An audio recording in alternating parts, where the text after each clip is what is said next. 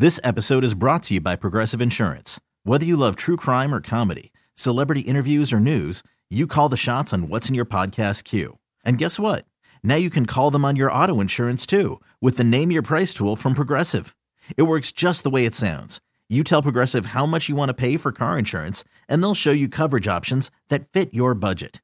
Get your quote today at progressive.com to join the over 28 million drivers who trust Progressive. Progressive Casualty Insurance Company and Affiliates.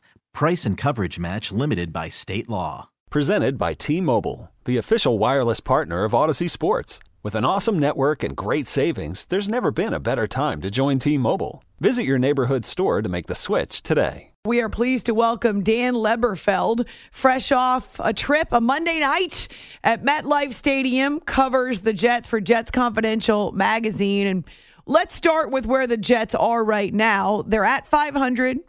We're at the midway point. So, how would you describe where they are right now in the season? Well, clearly they have a top shelf defense. Uh, that's quite apparent. Since the Dallas game, where their defense struggled and CeeDee Lamb uh, really dominated them and Dak Prescott, they've really come together on defense, and their defense has kept them in all the games since then. But their offense is starting to become a big problem now.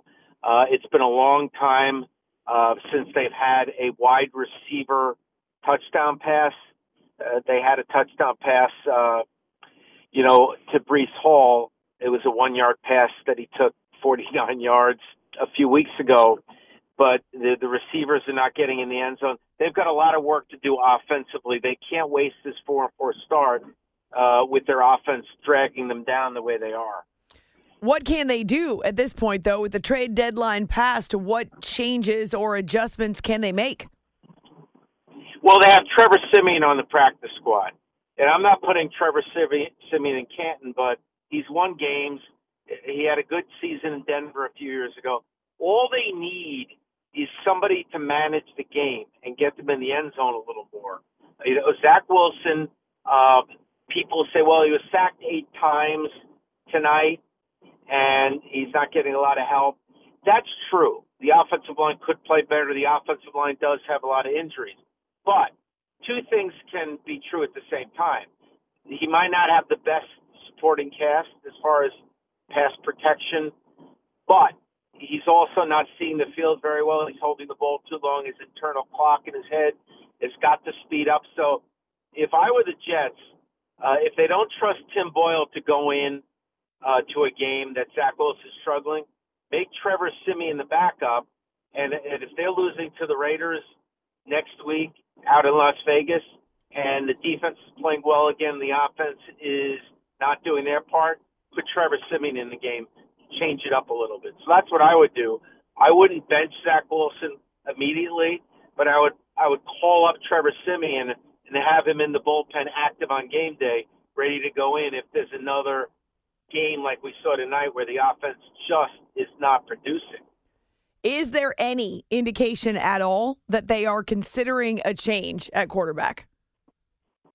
No, I don't see any. Uh, you know, sometimes when you when you pick a player this high in the draft, confirmation bias sets in.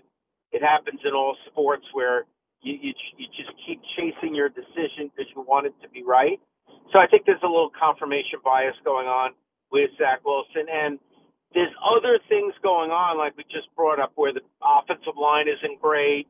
Maybe there's a few drops here and there, and that can give the decision makers the out, the alibi to say, you know what, it's not all his fault. Let's stay with him. But like I said, I think the problem is twofold. Yes, the line is struggling, but Zach Wilson on plays when the line is fine, he's not going through his progressions very smoothly, and he's not getting the rid of the ball fast enough. So I think both things can exist at the same time, but I think they're they're not ready to make that move yet.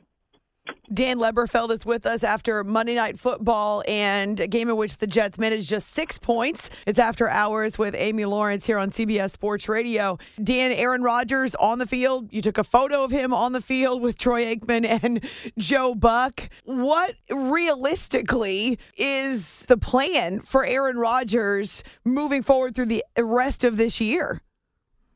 Well, I'll say this: I I've seen him now leave the locker room you've been there. You know, you wait after the game, the 20 minutes to half hour before they let you in the locker room for interviews. So you see players come out, especially players that were inactive.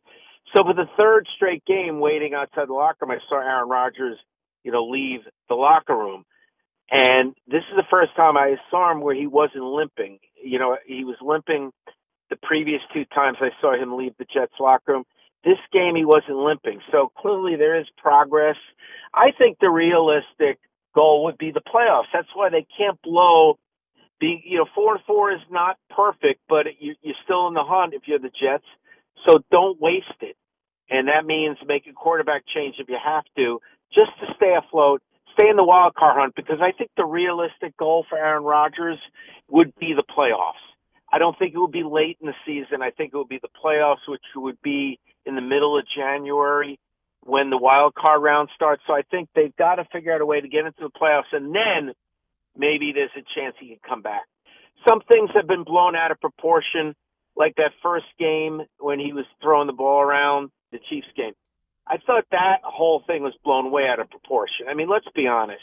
Fathers and grandfathers toss the ball, uh, or, or grandmothers and, and grandsons toss the ball short tosses in the parking lot before games.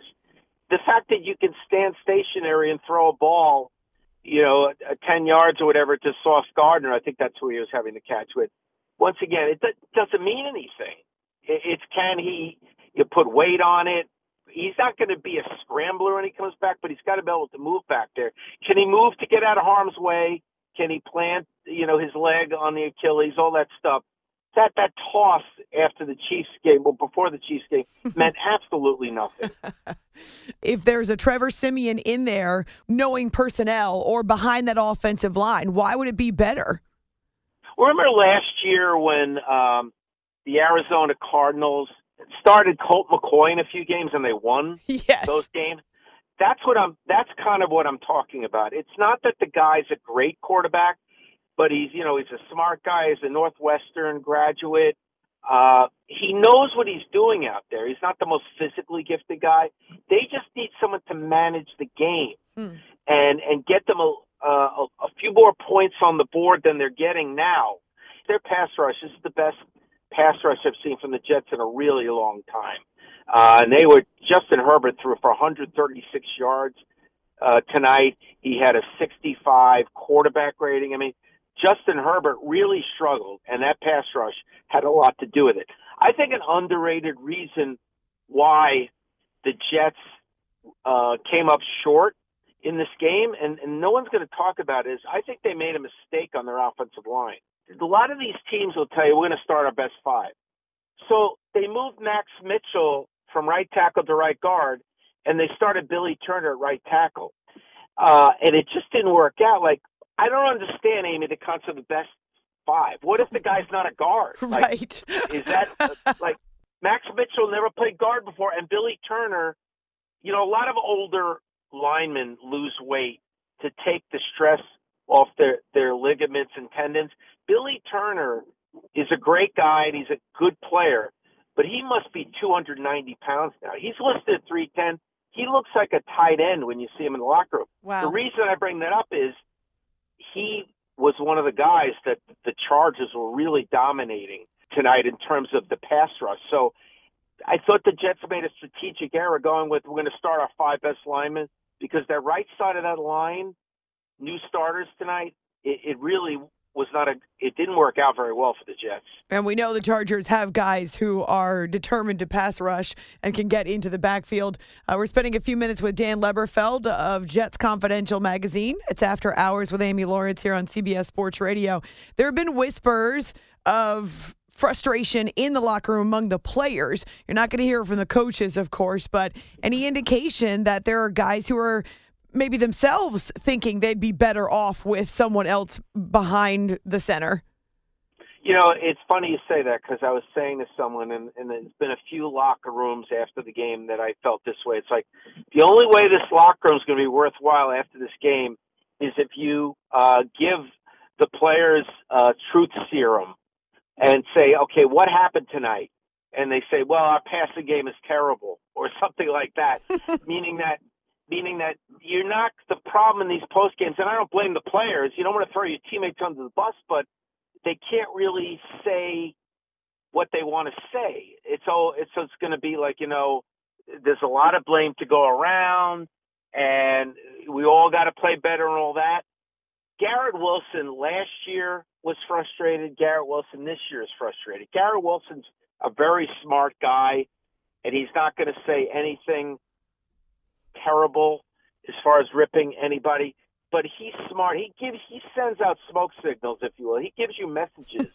and and Garrett Wilson, you're going to see some quotes from him tomorrow where he's not necessarily throwing anyone under the bus, but he's kind of, if you read the tea leaves, saying this has to change. So I think there are players in there that realize that change is necessary. They just can't come out and say it. But if you read through the lines, you get the sense that's where they're coming from. Are you surprised that they are at four and four, given that they lost Aaron Rodgers? They're even treading water. Yeah, I think one of the reasons is let's be honest, Amy. The league is down this year. You know, it's uh, there's not enough top shelf quarterbacks. There's there's there's a lot of bad teams in the NFL this year. True. I think that's helped them. You know, when they beat the Giants and they beat Denver, I was saying, you know, the, the the biggest reasons they won those games is because Joe Douglas, who's done a great job as GM. I know the Zach Wilson pick, you know, hasn't worked out that well, but a lot of good GMs with the quarterback because it's so hard to project whether the college guys can do it on the NFL level. But when you look at the roster, the Jets are loaded the Jets have so much talent in the secondary, on the D line, you know, but skill positions, Breece Hall, Garrett Wilson. They have so much talent. So to me, when they beat Denver, they beat the Giants. I called them roster wins. They beat them because they had from one to fifty-three. They had more talent. It wasn't hmm. even about the quarterback. These games where they they won with all field goals, it's just it's a formula that helped them get to four and four in a bad league. But as you saw tonight, it's not sustainable. You can't win by kicking four or five field goals every week. You got to get in the end zone a little more. So uh, it is pretty amazing they're four and four, considering how many times they have to settle for field goals, how many times they bog down in the red zone. The Jets have the Bills and Dolphins on the schedule before the end of November. So that could be a bit of a reality check, even though the Bills are one of those teams that are down this season and not playing as well. You know, it's funny you say that. I was in the press box and something came on the scoreboard. It said next home game Jets Dolphins at MetLife Stadium. And I, and I said, I think to two different people, I go, do you think this offensive formula the Jets currently have is going to work against the Dolphins as far as keeping up with Tua and Tyreek on the scoreboard? I mean, think about that. That's kind of what you were getting at hmm. with, you know, Buffalo, Miami coming up. You know, I don't know if, if this formula offensively, you know, of kind of taking the ball out of the quarterback's hand and you know, when you're in the red zone, you know, set up for field goals because you don't want to take any chances. Not sure that's going to work against Miami and Buffalo as far as keeping up with the Joneses on the scoreboard. I know it's not fair at this point, really, to project into the future. But if the Jets miss the playoffs with all these young pieces, how many changes would you expect in the offseason? Well, it all depends. You know, if Aaron Rodgers is cleared, you know, maybe if it's not for the playoffs or if they don't make the playoffs, if he's they feel he's going to be the guy next year, we all know he's got a, a seat at the table when it comes to uh, personnel moves. So that's something you always got to consider as far as changes. I mean, I, I don't see a ton of changes. I think you know they felt they had a contender this year with Aaron Rodgers mm-hmm. under center. I guess the big question is why would you, if you went out and traded all that draft capital and then paid Aaron Rodgers, you know, that rework deal, he gave some money back, but still a lot of money, because you wanted to replace Zach Wilson to take the next step, why would you have Zach Wilson as the primary backup? I think that's the question that a lot of people have asked and will continue to ask. If you didn't have faith in him to be the guy this year, why would you have faith in him to be the emergency quarterback behind Aaron Rodgers this season? I mean, I was surprised they kept him last off season. I was expecting him to to get the boot anyway.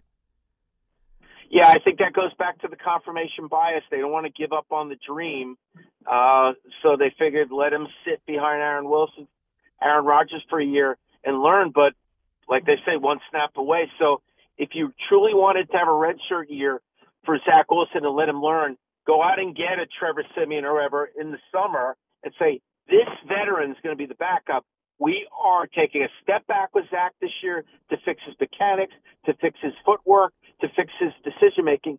He is not going to be one snap away if we truly want to fix those things. Man, so many questions that don't really have answers. Uh, you can find Dan Leberfeld on Twitter at Jets Whispers. He's the publisher of Jets Confidential magazine, jetsconfidential.com. It's always good to catch up with you. Thank you so much for a couple of minutes. Anytime, Amy. Have a good night. Okay, picture this. It's Friday afternoon when a thought hits you. I can waste another weekend doing the same old whatever, or I can conquer it. I can hop into my all new Hyundai Santa Fe and hit the road. Any road. The steeper, the better. Because my all new Santa Fe is available with HTRAC, all wheel drive, so I can hit the trail without a worry in the world. Heck, with three rows and best in class rear cargo space, I can pack the whole family in with all our gear. We've got available dual wireless charging for our phones, so we'll never lose touch with civilization, and we won't lose touch with the primordial power of Mother Earth. So, which is it? Waste the weekend or do something a little more epic? And conquer it in the all new Hyundai Santa Fe. Visit HyundaiUSA.com or call 562 314 4603 for more details. Hyundai, there's joy in every journey. This episode is brought to you by Progressive Insurance. Whether you love true crime or comedy, celebrity interviews or news, you call the shots on what's in your podcast queue. And guess what? Now you can call them on your auto insurance too with the Name Your Price tool from Progressive. It works just the way it sounds. You tell Progressive how much you want to pay for car insurance, and they'll show you coverage options that fit your budget. Get your quote today at progressive.com to join the over 28 million drivers who trust Progressive. Progressive Casualty Insurance Company and Affiliates. Price and coverage match limited by state law.